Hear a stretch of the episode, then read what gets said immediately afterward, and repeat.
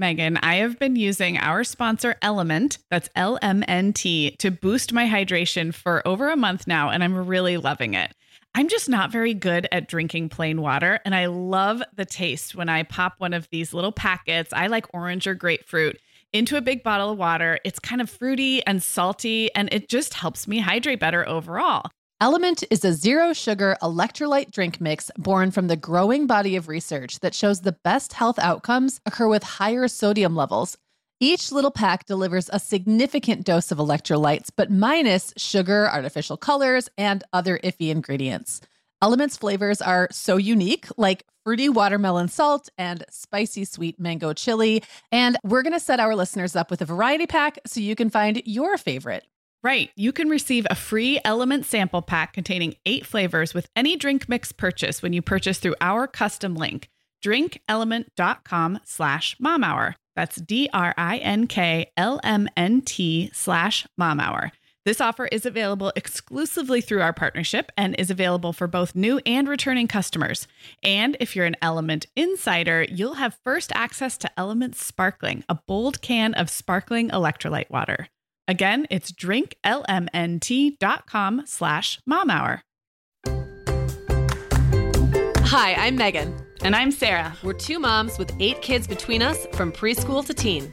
This is the show where we help you feel better about the mom you are and share our own parenting tips and personal stories. We're not experts. We're parents who've been there.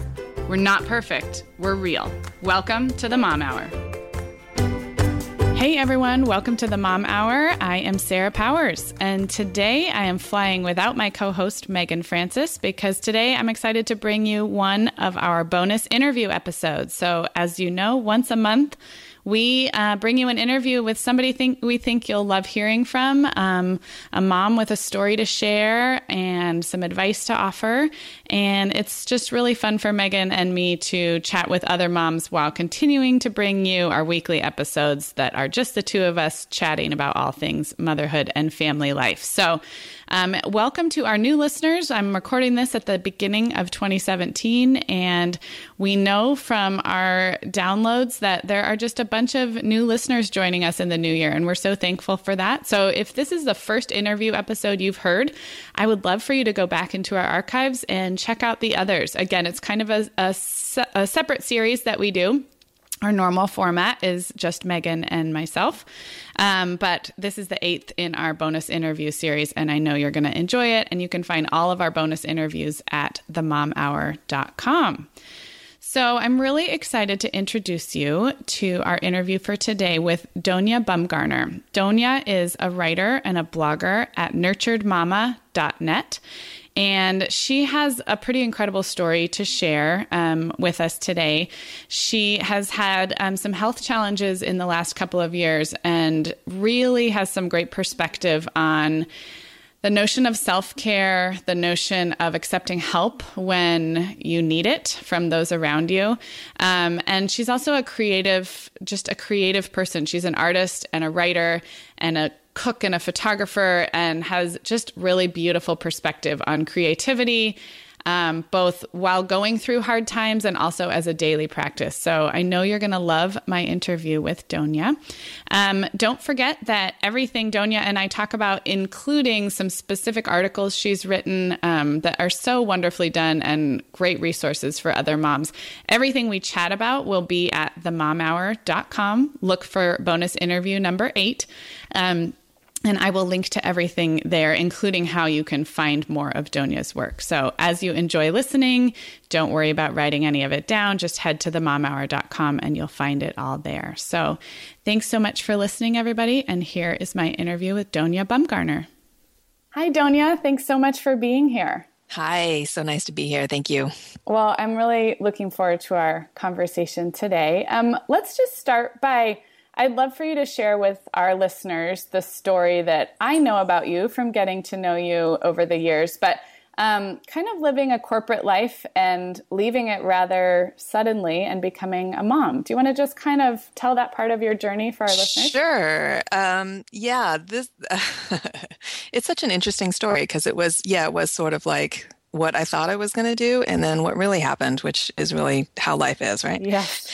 So um, I worked at Apple Incorporated for almost twelve years, and um, it was just one of those things where I got hired at Apple when Apple was really hiring everybody. And then I thought I'd stay for a year and make some money and then go do something else, because I have an art degree and that wasn't really my life path.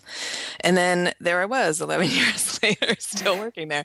Um, and it was really good. It was a great career. I, I worked as a, a tester, a software tester for a while, and then I moved into project management. I was very good at it. I loved it. I was well promoted, well compensated.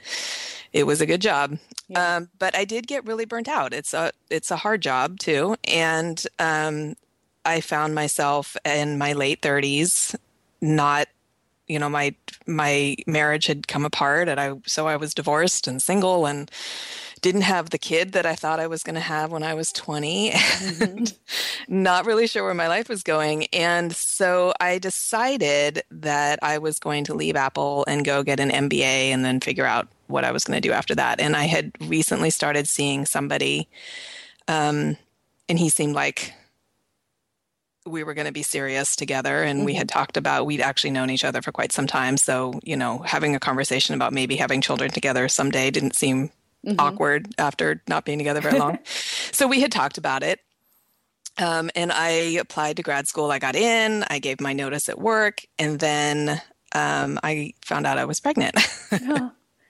Right in the middle of all that. So um, we decided we were going to commit to being together and having this child. And um, I was going to start grad school and then see what happened. I figured I could probably take a semester off to have the baby and then go right back to it, because, you know, I'd been working at Apple and right. working really hard. So, um, so I left my job um, when I was two and a half months pregnant, so they didn't know anything mm-hmm. about it. And and I pretty much spent that summer before grad school started sleeping mm-hmm. because I was so exhausted. And um and then it turned out that my pregnancy was really kind of rough. I think that I was just so worn down. Um, I got sick a lot. My back went out at one point. I couldn't walk for a few weeks. Wow.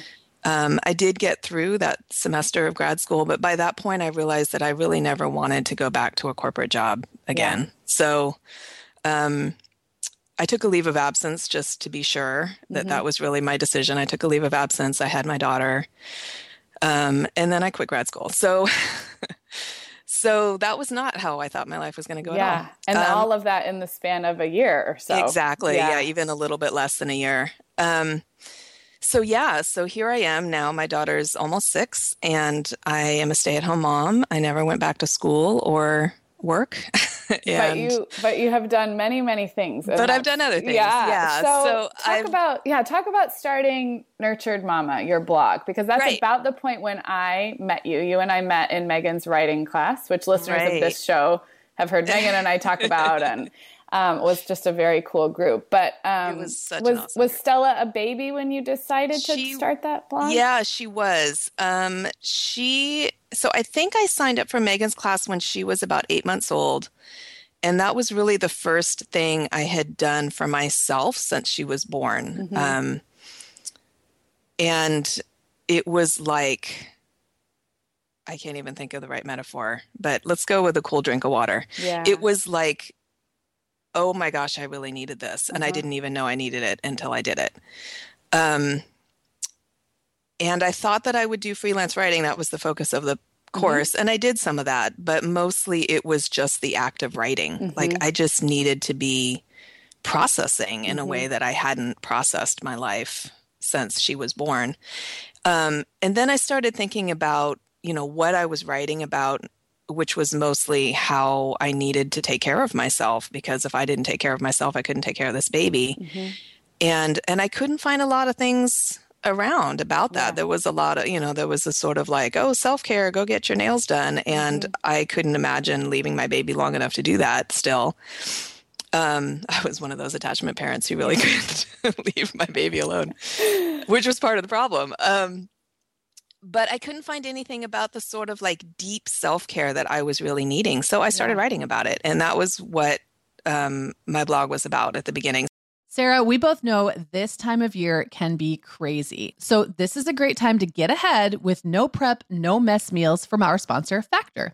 I love how these meals are ready to eat and delivered right to your door. I mean, you can't beat that convenience, but most importantly, they're seriously delicious. Yeah, Megan, I agree. Our whole family was impressed with the quality and flavor of Factor meals we tried. And it turned out to be a great option for my teenagers when they got home late from a theater practice or came home from school super hungry. There's zero prepping, cooking, or cleaning up. Factor meals just need to be heated for about two minutes and they're ready to go. Yeah, and for any listeners with wellness goals this month, Factor has six menu preferences to support your lifestyle, whether you're trying to boost your protein, avoiding meat, or simply focusing on well-balanced meals. And you can pause or reschedule deliveries to fit your lifestyle. Make today the day you kickstart a new healthy routine. Head to factormeals.com slash momhour50 and use code momhour fifty to get fifty percent off your first box plus twenty percent off your next box. That's code momhour fifty at factormeals.com slash momhour50 to get fifty percent off your first box plus twenty percent off your next box while your subscription is active.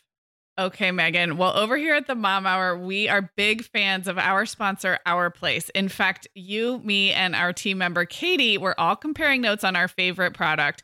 Katie was telling us that even though she's packing up to move her family to a new house, she cannot put that mini perfect pot from Our Place into the boxes yet because she's using it like every night.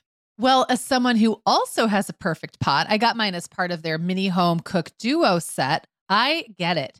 It's nonstick, which is key, but it also has all these handy features like a steam release lid with a built-in strainer and this nice beechwood spoon that nests on the handle in this perfect little peg.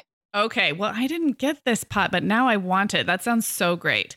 Our Place's cookware is great to cook with, beautiful to look at, and healthier for us as well. All of Our Place's products are made without P FAS, also known as forever chemicals. In addition to their cookware and tableware, Our Place is also making waves with their Wonder Oven, the most stylish all-in-one air fryer and toaster oven. Again, free from the forever chemicals found in many of those air fryers. Listeners, Our Place offers a one hundred day trial with free shipping and returns, and we've got a great deal for you. Go to from our place dot com and enter the code MOMHOUR at checkout to receive ten percent off site-wide. That's from our O U R place dot com code MOMHOUR. So I launched it when Stella was, I think, about a year and a half old. Um, so yeah, it's been a few years now that I've been writing there. And, and mostly, I admit, I write about what I need to hear myself say. You know, I write about what I need to do to take care of myself in all these seasons of early motherhood. Well, I what I what I love about your blog is you um, find a way to make practical something that is very kind of nebulous and hard to describe, which is deep self-care and sort of nourishing our deepest soul needs as moms. But I love the project manager in you because that's how my brain works too. And you find ways to give practical tips or step-by-step solutions for these things that, like I said, are um, hard to describe in a lot of ways. And yeah. Especially if you're in the throes of new motherhood, really hard to even name what it is you need. And so right. As we move through our conversation today, I'm going to read a couple read sections from one of your posts and talk about it. So just for our listeners listening right now, everything we talk about we'll link up at the mom hour dot com. This is bonus interview number eight with Doña. So just that's where you'll go to find the things that we're going to talk about. But that's what strikes me as, yes, like you said, there's not a lot out there on the internet that really speaks to taking care of yourself in this fundamental way as a mom. And you find ways to do it, write about it, that are kind of deep and meaningful, but also very practical. Um, so I love that. Thank you. Uh, yeah. That's my goal. So that's yeah. really nice and, to hear. And it's just really cool that you've been, been at it now for several years. Yeah. So, okay. So you, at this point, were writing regularly. I know you had picked up some of your other creative passions like painting and knitting and cooking, and you were taking care of yourself and writing about taking care of yourself. And then something happened. Yeah, well, a couple of things happened. So let me even back up from yeah. the thing you're alluding to. So before, um, so I was writing along, you know, thinking everything was good and my life was steady, and we decided we wanted to have another baby. And so I got pregnant and then I miscarried mm. and I was devastated. Um, and I was also in a car accident right around that same time. So it took some time to recover from both of those things. And then we tried again to get pregnant. I got pregnant again. And then I had another miscarriage. And um, through both of those things, my body just was so worn out. Mm-hmm. And I was, I was just having a really hard time. And so I took some time to get myself back on my feet, get my health back together. Um, and I thought things were going really well. And then uh, the thing you're alluding to, which mm-hmm. was about a year and a half ago, I was diagnosed with breast cancer. And I was forty-two, and um, I found a lump in my breast, and I had put off my forty-year-old mammogram because I was breastfeeding still at the time, and then I put it off a little bit longer because it was the holidays by the time it was, you know, I was cleared to do it. Um, and so I don't remember the timing exactly, but I think I found the lump just, I had scheduled the appointment, and then I found the lump, and then I went for the appointment, and they confirmed that it was bad. Um And it was a very aggressive type of breast cancer, although we f- it was found very early, a very small tumor. It had not traveled anywhere else in my body. But um, it, it is a type of breast cancer that's very aggressive. So they recommended chemotherapy, surgery, and radiation. So, you know, the works. Right. Um, and it was intense. Yeah. Um, I'm on the other side of it now, but... Uh, I started radi- I started chemotherapy, I think, six weeks after my diagnosis, maybe eight weeks after wow. my diagnosis. And Stella was how old at this time, your daughter? She was four. Okay. So uh, she was really little. And and I, what I kind of want to go into here is really the survival that you had to, the survival tactics that you had to adopt to get through this treatment process. Um, you have a post on your blog called How to Get Through It, a brief yeah. guide for chemo patients. And it's, I love this post because it's almost, almost light in a way. I mean, there, you kind of poke fun in a couple of parts. Um, and it's also practical, and it's also really, really personal. Um, I'm going to link to it so, so everybody can read it, but maybe use that post as a jumping off point for some of the things that you learned or, or things that you just had to do during that treatment process um, to get by? Yeah, I think that, you know, one of the things I really realized through the process of being in treatment and being a cancer survivor now is that there is a um, a view, an image that people have, who people who don't have cancer have mm-hmm. of people going through treatment or surviving cancer. And it is of, you know, the woman wearing pink at the Avon breast cancer mm-hmm. walk, you mm-hmm. know, being, being the happy, powerful survivor. And, you know, that's great. It makes us all feel good. But for most of us, that is not the day-to-day reality. Mm-hmm. And it made me really angry yeah. that that was the image. Yeah. And I had that image too as a pre-cancer person. Right. So, you know, I, I get where it comes from. And also it's hard to imagine what it's really like until it happens to you. And in fact, right. even people very close to me in my life really don't fully understand what it was like for me, I think. Right. Um, it's awful. Yeah. And it was, I was so sick all of the time.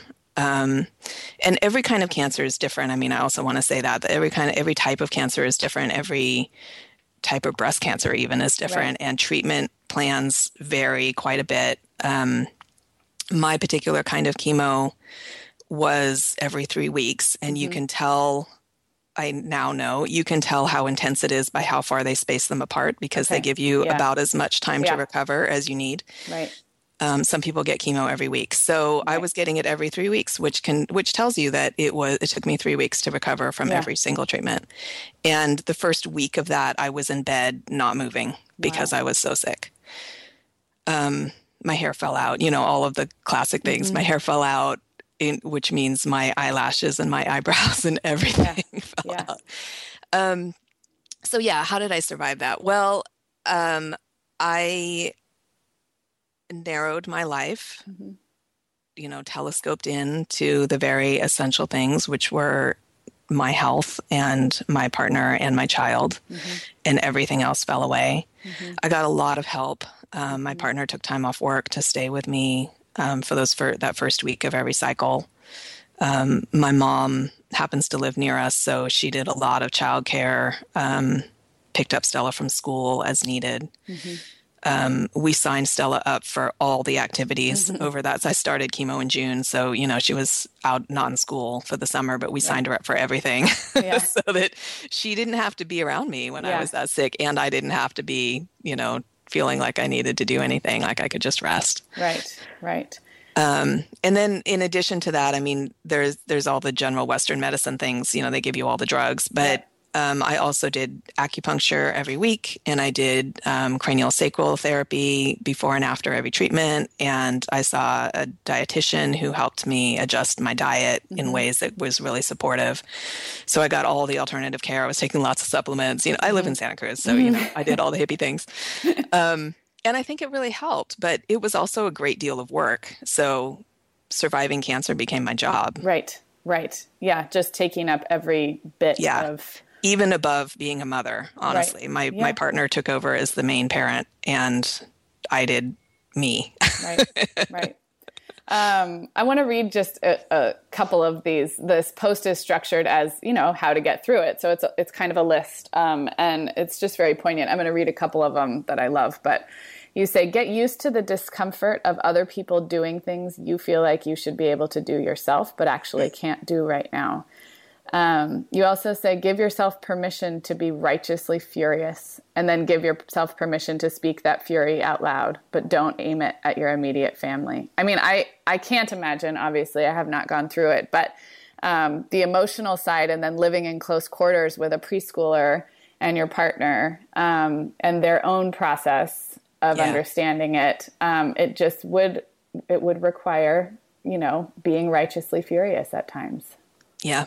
Yeah, a lot of the time. a lot of the time. A lot of the time. Um, well, you know, most of our listeners are not going through chemo at this moment, um, but there are so many, so many people who are either touched by cancer in some way through a loved one, or go through some other kind of pretty intense health situation, including sometimes related to motherhood. Um, you know, the loss of a pregnancy. You know, mm-hmm. intense things postpartum, and so. While I'm not, there's no comparing apples to oranges to pears with any of this, I do think we can kind of um, translate some of what you learned to getting through any kind of a season um, it, with our own health or our children's health in motherhood, in that I think, like you say, narrowing, simplifying, and a whole lot of grace given to ourselves and those around us. Um, anything, any, any other, has that occurred to you in any way, the way it kind of applies to other tough yeah. seasons of life? Yeah, um, absolutely. I mean, I, I have been dealing with some anxiety, um, sort of in the aftermath of all this. There's mm-hmm. some other stuff that has happened in my life since my diagnosis that I've been dealing with. And so I had panic attacks for a while. And so, you know, I was, I've been reading about how mothers especially deal with anxiety in their life, and realizing that so much of what I had learned during the time I was going through treatment really still applied mm-hmm. to help me get through this mm-hmm. new thing that I was mm-hmm. trying to deal with. Mm-hmm. And, and I think that that's true of any big thing, wh- you know, whether it's an illness or a divorce or just a rough patch in your marriage. I mean, all of these things are just places where if we practice really focusing on prioritizing what's right. most important right, right now, right. we can get through them so much easier right. than if we just try to keep doing all the shoulds and right. I have tos. Right. Um, well, that's, that's a good transition into talking a little bit about self-care, which you mentioned at the beginning of our conversation, but Um, when you when you talk about self-care, and some of your posts about this are pre-cancer and some mm-hmm. are post, um, I love the way you kind of turn upside down our stereotypical notions of self-care, whether that's getting a pedicure or flossing your teeth every night. And you use the example of, um, I think it was during your treatment, at the beginning of your treatment, um, you put the same comfortable t-shirt on three days in a row because it felt really good.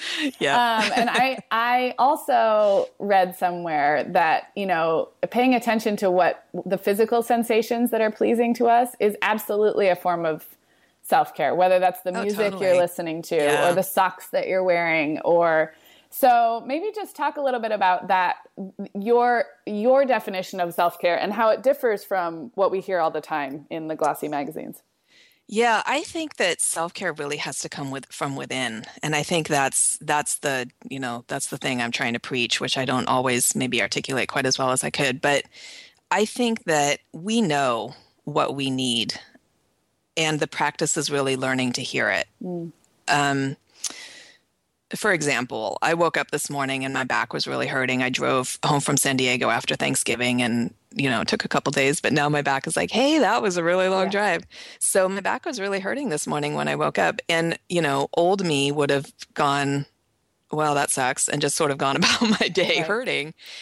Um, but instead, what I did this morning is I sort of sat with it and said, huh, I wonder what I need today. So I, I said, well, I think I probably need to go to the chiropractor. So I got online and scheduled an appointment with my mm-hmm. chiropractor.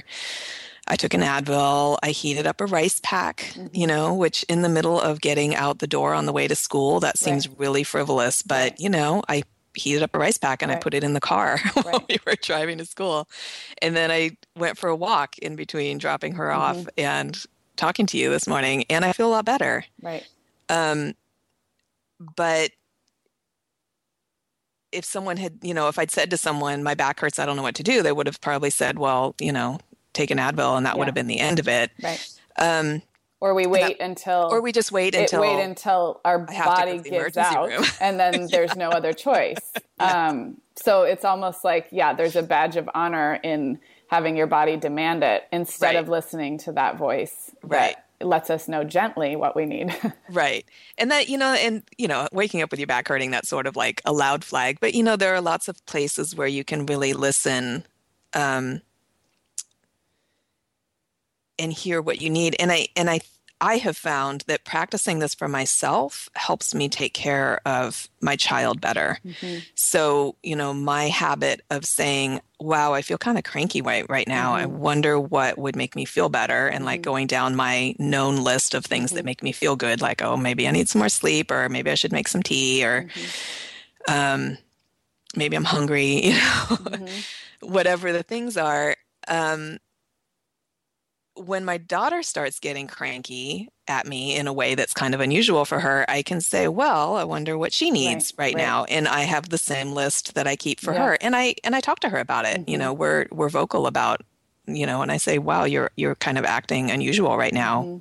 What, what's going on, you know, and mm-hmm. we talk about it. And she can tell me, I mean, mm-hmm. she's not six yet, and she can say, I'm tired. Mm-hmm. Mm-hmm. I'm kind of hungry, you yeah. know?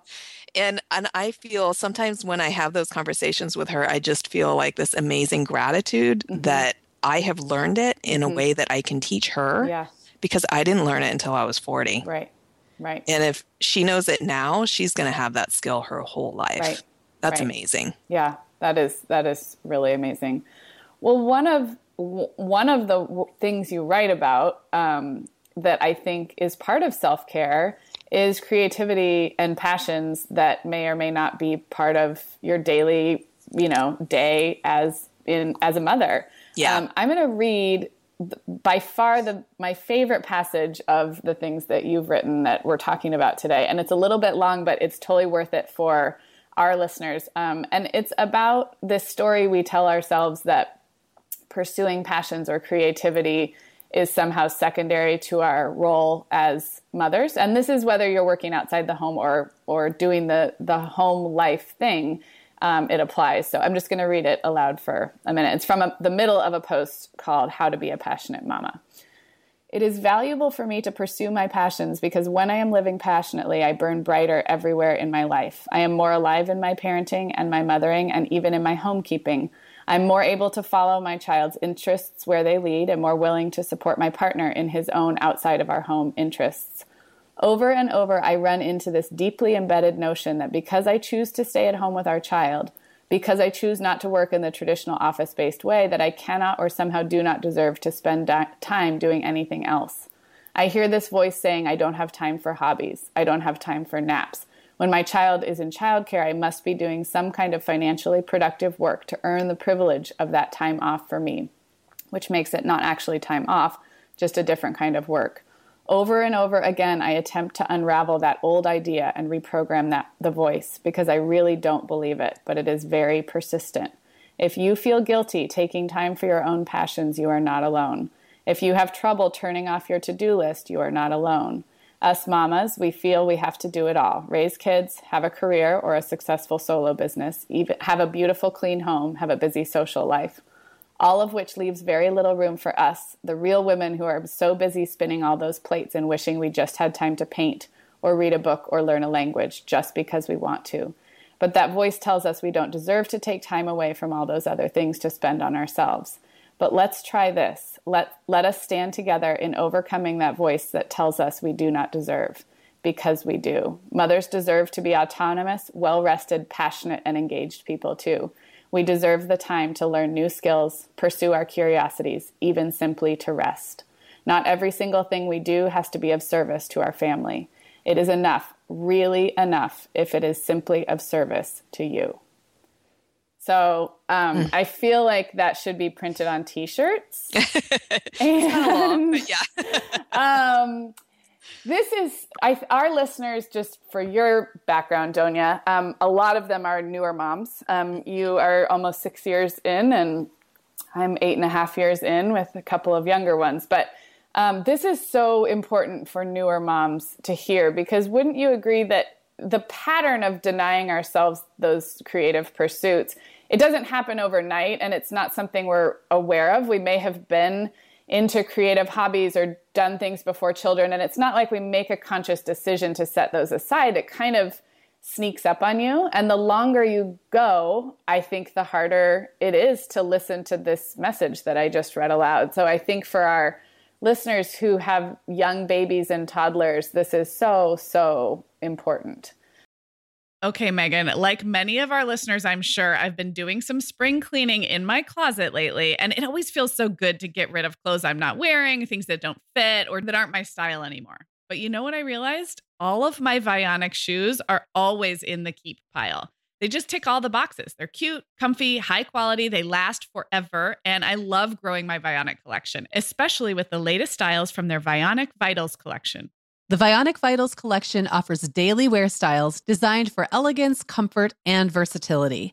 We both love the Uptown Loafer, which collapses flat, so it's perfect for travel. The Chardonnay-heeled sandal, which I know you love, Sarah. The Walk twenty-three classic sneaker, which our team member Katie gets compliments on all the time. And the Willa slip-on flat, one of my favorites, which comes in twelve colors for any outfit. Yeah, I need to uh, get the Willa slip-on flat. That's next on my list. Well, listeners, if you're ready to try the shoes we're always raving about, use code the mom hour fifteen at checkout for fifteen percent off your entire order at vionic shoes dot com when you log into your account. That's one-time use only. Vionic Shoes, wearable well-being for your feet. We are welcoming back Ritual as a sponsor today. Megan, we both try to make healthy choices, but you know, sometimes it's tricky to sort through fact and fiction when it comes to supplements and vitamins to figure out just what they're doing for us. That's why I'm glad Ritual keeps studying their products and sharing the results, especially as it relates to women, since women are the focus of all Ritual's products, including the Essential for Women eighteen plus multivitamin. And the results are super reassuring. Just as an example, Ritual conducted a university-led clinical trial for their Essential for Women eighteen plus multivitamin, and it was shown to increase vitamin D levels by forty-three percent and omega three D H A levels by forty-one percent in just twelve weeks.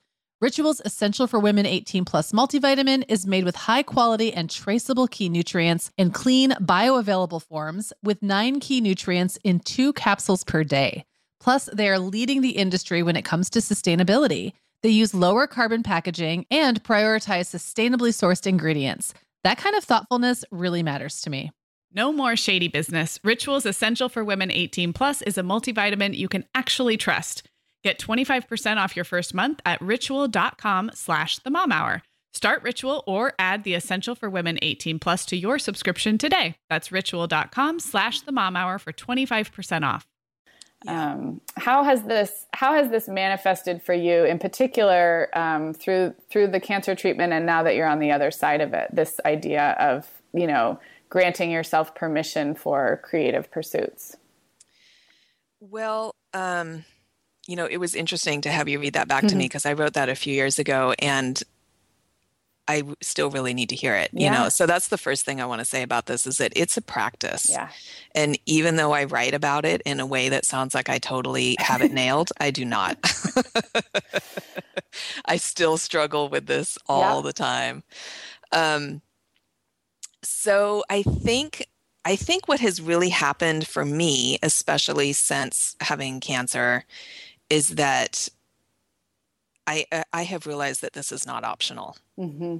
Um, that this is not like, oh, wouldn't that be nice that I could do that? And right. especially, you know, in all of our world right now, mm-hmm. politics, talking about privilege and white privilege, especially, um, sometimes I feel very privileged that I can say, I want to spend time doing something creative. Mm-hmm. But even if you are living a life where money is tight and there is a lot of stress and worry, you still need to do something creative. And what that looks like is going to look really different for each of us, right. perhaps. Um, you know, it might be, you know, for me, I have a background in art. So for me, my main creative pursuit is making time to paint. Mm-hmm. And I, my big commitment to that Um, was that I rented a studio for myself mm-hmm. last winter. Mm-hmm. So I had just finished chemotherapy. I finished in October and I rented a studio in November. And it was sort of like, I didn't, I couldn't even comprehend how I was going to paint, you know, mm-hmm. I still slept all day and I couldn't, I didn't have any hair, you know, it was mm-hmm. just like, I don't even know what this is going to look like, but it just felt so important for me to say to myself, this is part of who you are in your life after cancer, mm-hmm. that you're going to be a painter. Um, so for somebody else, it might be just taking half an hour on their lunch break to read a book mm-hmm. or write in a notebook. Or I, I mean, I find for me, the biggest juice comes from actually creating something rather than consuming something. Mm-hmm. Mm-hmm. So, you know, reading is lovely, but um, writing is the thing for me, not mm-hmm. the reading. Um, But that can be lots of different things. I mean, you don't have to be an artist. Right. And and sometimes I hesitate to talk about my creativity right. because, you know, people get very wrapped up in, well, I don't have an art degree and I'm right. not creative and da da. Well, okay, we're all creative. So yeah. stop right there. And it, and it we're all be, creative. Yeah. And going back to your post, it could be really anything that is of service yeah. to you. So if that is being outdoors with no one else tugging on your pant hems, then that yeah, is it's, that it's, is what is of service to you. Or it's just space mm-hmm. to be you in the world, exactly, without um, being something for somebody else in that moment. Just be with you. Mm-hmm. Um, you know, it might be yoga. It might be. I I actually love cooking. So mm-hmm. for me, cooking from scratch is a creative act. And you know, I, I'm a mom. I've got to cook every night mm-hmm. anyway, and so, you know, it could be just something I do, but if I infuse it with the love that I have for cooking, mm-hmm. it feels different. And I, I think it feels different for my family too, eating that food, but it really feels different for me. I've made my kitchen a really lovely place to be. I have twinkle lights and I have a padded thing, you know, a padded floor mat where I stand and it's mm-hmm. comfortable and I have a great knife and a great cutting board. Like I've made it mm-hmm. a really lovely place to be mm-hmm. because it's important to me. And you've also given the space of time um, with using just Stella as being in childcare or preschool. Yeah. I think one thing we try to do as moms is even if we say, yeah, yeah, yeah, I really do want to, you know, have my time for myself or my creative pursuit or my hobby or my hiking or my yoga, we try to squeeze it in, in the same um, schedule and routine patterns of this life that we're living that isn't in service to that thing. Does that make sense? So The, yeah, and sometimes you have to do that. I mean, I mean, yes. In reality, not everyone can afford childcare, and sometimes you're, you know, the time when your children's going to be in school seems like a really long right. time away. I remember being yeah. there. My kid is never going to get to yeah. kindergarten, um, but find ways, you know, yeah. trade childcare with another mom, or go, you know, if you are a member of a gym that has childcare, put your kid in childcare and then don't work out. I, I do that, Doña. I do that actually like four days a week. So I'm a professional at putting my child in gym childcare. I use it for coffee day. I happen to yeah. belong to a, a gym that has great childcare and has like a coffee shop. And yeah, other, I really wish yeah. my gym had childcare. This it, doesn't actually work for me, but I could go to a yoga class. You know, I can yeah. put her in childcare and go to a yoga class. Yeah. So, you know, there are things that you can do if you look at it creatively. And sometimes what you might need is an iPad and headphones for your yeah. child yeah. for ten minutes. Right. You know, I hate, I hate putting my kid in front of an iPad, but sometimes that's what I need. Right. And it's, it's a tool that we can right. use, and it doesn't have to be hours and hours. It's not going to kill them. Right. Um, But it's an option. I agree. I agree. Well, let's let's go deeper with this idea of creativity. And yes, you, as you state, we're going to use your creative pursuits as an example, but understanding that this looks different for everyone. Yeah. I'm curious about, you wrote about in a story about Stella, maybe you can tell the story about the mixing the Play-Doh colors, but you sort of describe yourself as a more like linear, I don't know if type A is a word that you hate or not hate, but that you have that project manager um, brain, and then you have this painter's passion.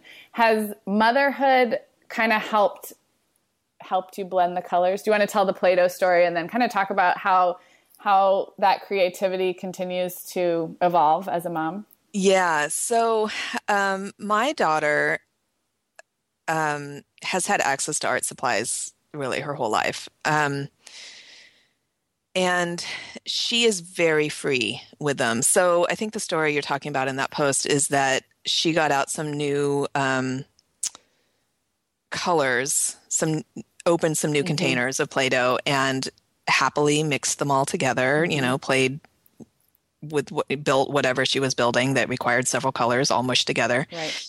And then she went off to do something else, and I was trying to put the Play-Doh away, and I was getting really annoyed about yeah. how the colors were all mixed yeah. up, and I couldn't separate them to get them back in the correct containers, and she was going to, you know, have them all mixed up the next time she played with them. Right. And then I st- I took a step back from my annoyance, because this is now my practice. Like, oh, I'm feeling really annoyed. Yeah. What's going on right now?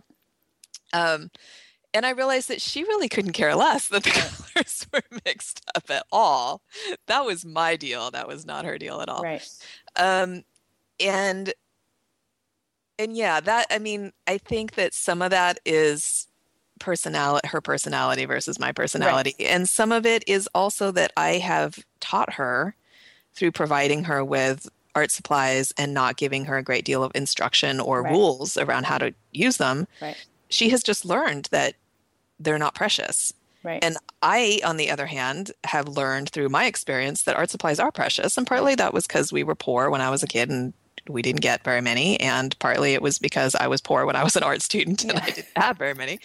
Um, but it has ingrained itself in my creative practice that things are precious, and I'd better be doing really great art if I'm going to be, which is a really good way to stifle your, oh my God, yourself. Right. So the pressure I, of this, I better use these paints wisely. Yeah. It's a waste. I'd better be able to sell this painting when I'm done with it. Right. And I, it better be, have great meaning that I can put in an artist statement. Because, right. you know, uh, I, you know, people hold up art school as the greatest thing. It's going to teach you to be the best artist. Mostly what I found from art school is it taught me color theory and a whole lot of rules.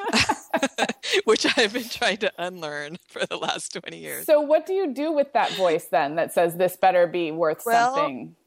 How do I you... really, yeah. I really struggle with it. And yeah. sometimes I can get past it and sometimes I don't. I mean, I rented that studio last year and then I spent several months going to it and feeling like crap mm-hmm. while I was there. You know, I didn't know what to paint. I didn't know what to do. I didn't, I felt, you know, and, and, right behind that I don't know vo- part, mm-hmm. that feeling of I don't know what to do comes you should know. Right. You've been trained at this. Yeah. You're you, you you're supposed to know. Studio. You spent yeah. money on this. Yeah.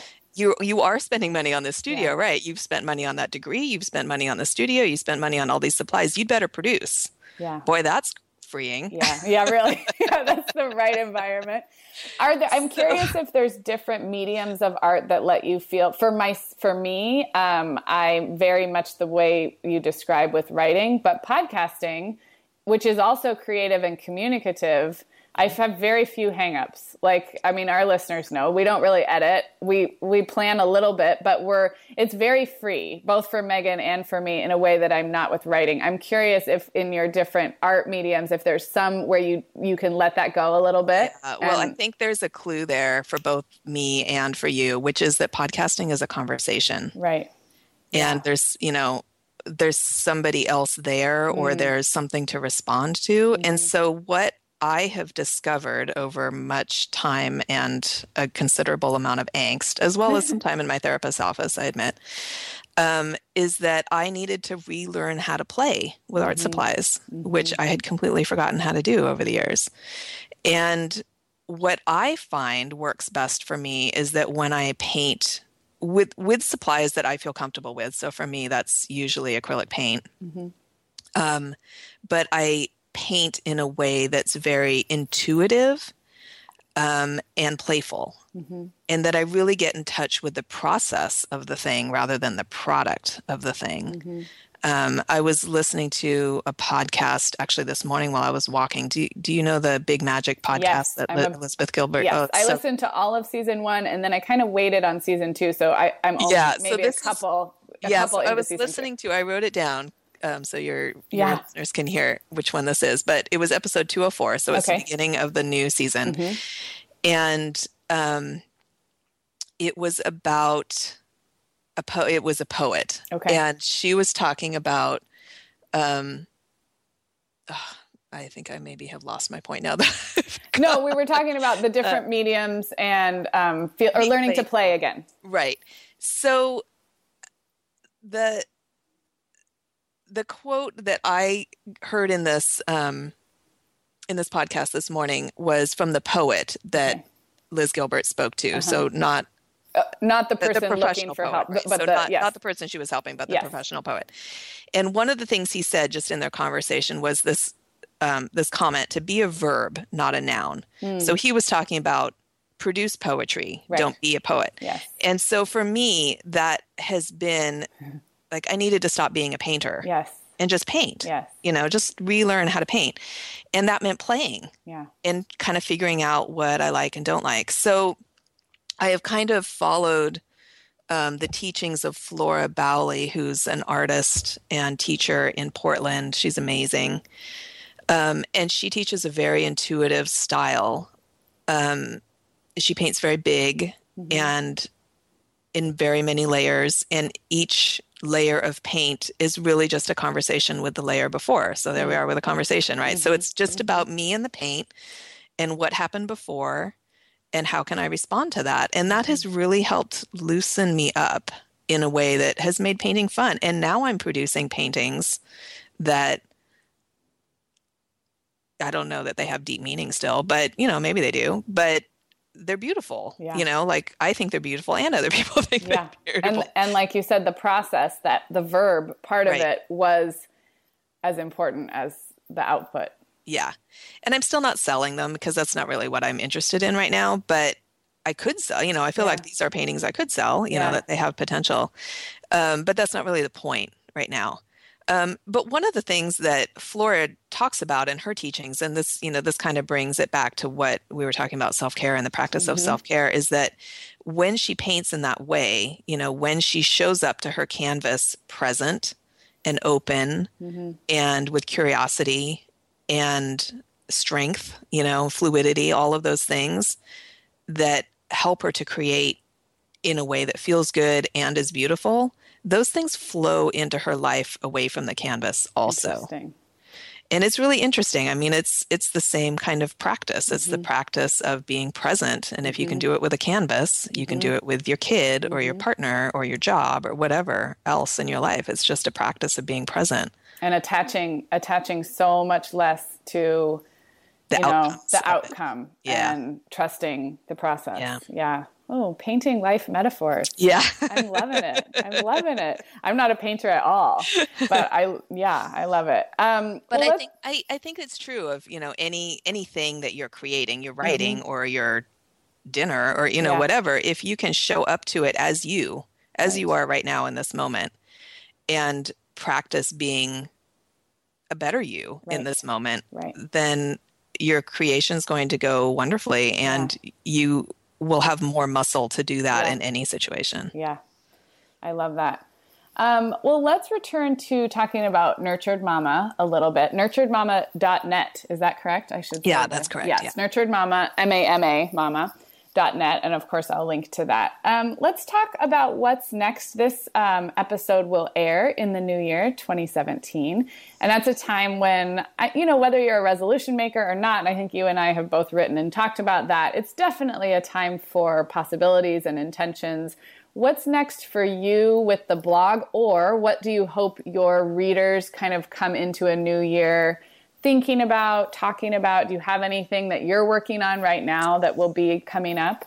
Yeah, well, I don't have any big projects on the blog right now that I'm working on. I, I do hope to have some new e-courses in the new year, but I haven't um, really sat down and fleshed them out yet, so I can't I can't give you any um, promos promos on those, as yet to be determined. Um, but I am really trying to focus my writing on Um, more mindfulness in mothering. And, you know, that sometimes that word mindfulness can really turn people off, like, right. oh, I don't want to be a yogi, whatever. Right. Um, but it's really mostly about the same practice of being present, you know, that I'm talking about. Mm-hmm. Like, you know, if you can be present with yourself, you can be present with your children. And mm-hmm. so it's figuring out how to do that um, and still bringing my, you know, Uh, project management background mm-hmm. to it, because I don't think I don't think I can let go of that. Right. Um, so, you know, I'm also writing about like how to make space for things. You know, yeah, yeah you want to have a creative practice, but your life is really overwhelming. So how right. do you make room to, right. for that? Right. Um, you want to have a family dinner, but your kids are all over the place in the evening. So how do you do that? Right. You know, so I'm really trying to give practical tools for right. solving those kinds of problems yes. while also keeping my eye on the bigger picture of what is it that's important, you know, right. how, what's important in your family, how to figure that out. What's your um, favorite type of post or guide to write on your blog? Because there are, there is a, I mean, you have like, like you said, e-courses and very practical, tactical stuff. And then you've got beautiful essays there and on other, do you have a, and I, I guess I'm curious, this is like a self-serving question because yeah. I also, my brain also works that way. I, I vacillate between essays and how-tos and humor. And um, do you have a favorite a favorite type of post where it just flows easily and you think this is what this blog is about? Um, you know, it's shifted over time, but mm-hmm. I also think that I have learned to accept in myself that I am not the same all the time. You know, I love writing those essays, the telling the stories of my yeah. daughter. There's a post somewhere on my blog about what will I remember? And it was about just this awful day that my daughter and I had right after time change. I think she was three years old and we just fought yeah. all day long. It was just awful. And then at the end of the day, the, you know, bedtime hour devolved into me yelling in her face yeah. that she had to stay in her bed. And she I started think I crying, even remember you know, this. Yeah. oh my God. And, and it was how she responded and how I stepped out of myself to like, yeah. recover that moment of really bad parenting. Um, so I love writing those stories, but you know, those kind of come to me like a bolt of lightning. Yeah. So I can't really depend on them. Yeah. I mean, That's I true. wrote that one after she fell asleep that night. Right. Yeah. And those can kind of flow out in forty-five minutes. And I posted it kind sometimes. of how it came yeah. out of my head, just yeah. like that. And you know, that's lovely, but that yeah. doesn't happen very often. Um, But I really, I really do enjoy writing the more practical list posts, you know, where where I hear from readers like, I implemented this, yes. it worked. Like that's yes. awesome. That well, and that's where so your happy. natural your natural gifts as a project manager are. Not everybody thinks that way, so that really can yeah. be a huge help a huge help to moms. Um, and you also send emails from your blog, right? So I get your emails, and yeah. I, you went through, you took a break, and then you came back. Yeah. I didn't um, get it all during my treatment because, you know, right. in my telescoping, that was, chemo. that just went by the side. So yeah, I'm writing again, not super regularly, but yeah, I'm starting to write again. So yeah, I do encourage people to get on my email list. I write, um, I, I send whatever posts I put on the blog, but I also right. send other emails about other things once in a while. Um, and I also have, if you sign up for my email list, I have what I think is a great little ebook that I wrote recently about how to get out the door in the morning with your kids in a peaceful way, which well, is everybody needs that, which everybody needs. And I use all these techniques in my house, and they're really working. And we haven't been late to school yet this year, which oh, that is, is kind of amazing. Well, that's all the incentive I'm sure our listeners need. So we will post links to obviously your blog, the posts that we've talked about, and then the email list sign up too. Um, Well, is there anything else with our, that you feel like you want to share with our listeners before we wrap? I just have gotten so much out of this conversation. Oh, thank you. Um,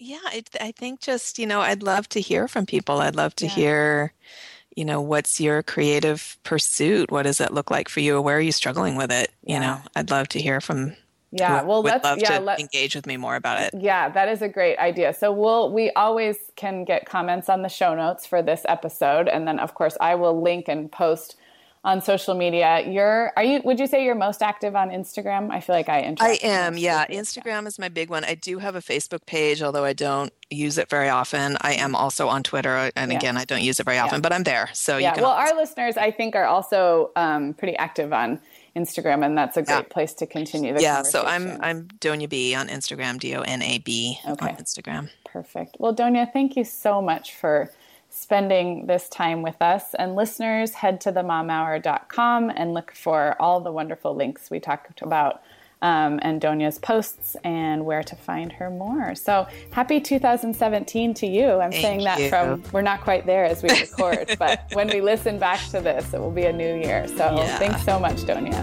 Great. Thank you, Sarah. So good to talk to you.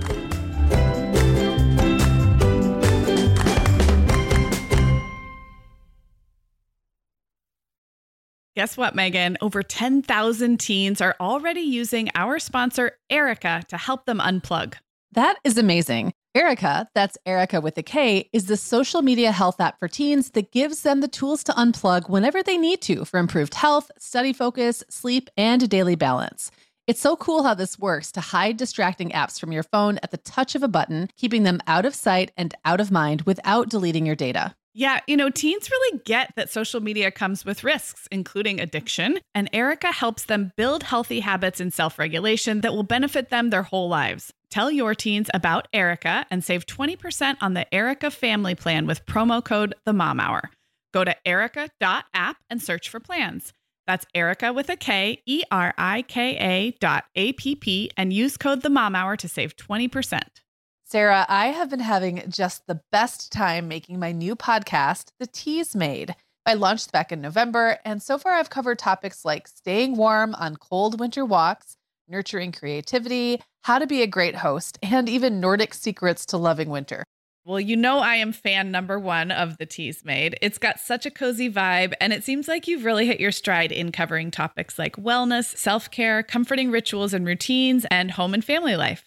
Just look for The Teas Made with Megan Francis wherever you get your podcasts, or head to the teas made dot com to find all the episodes.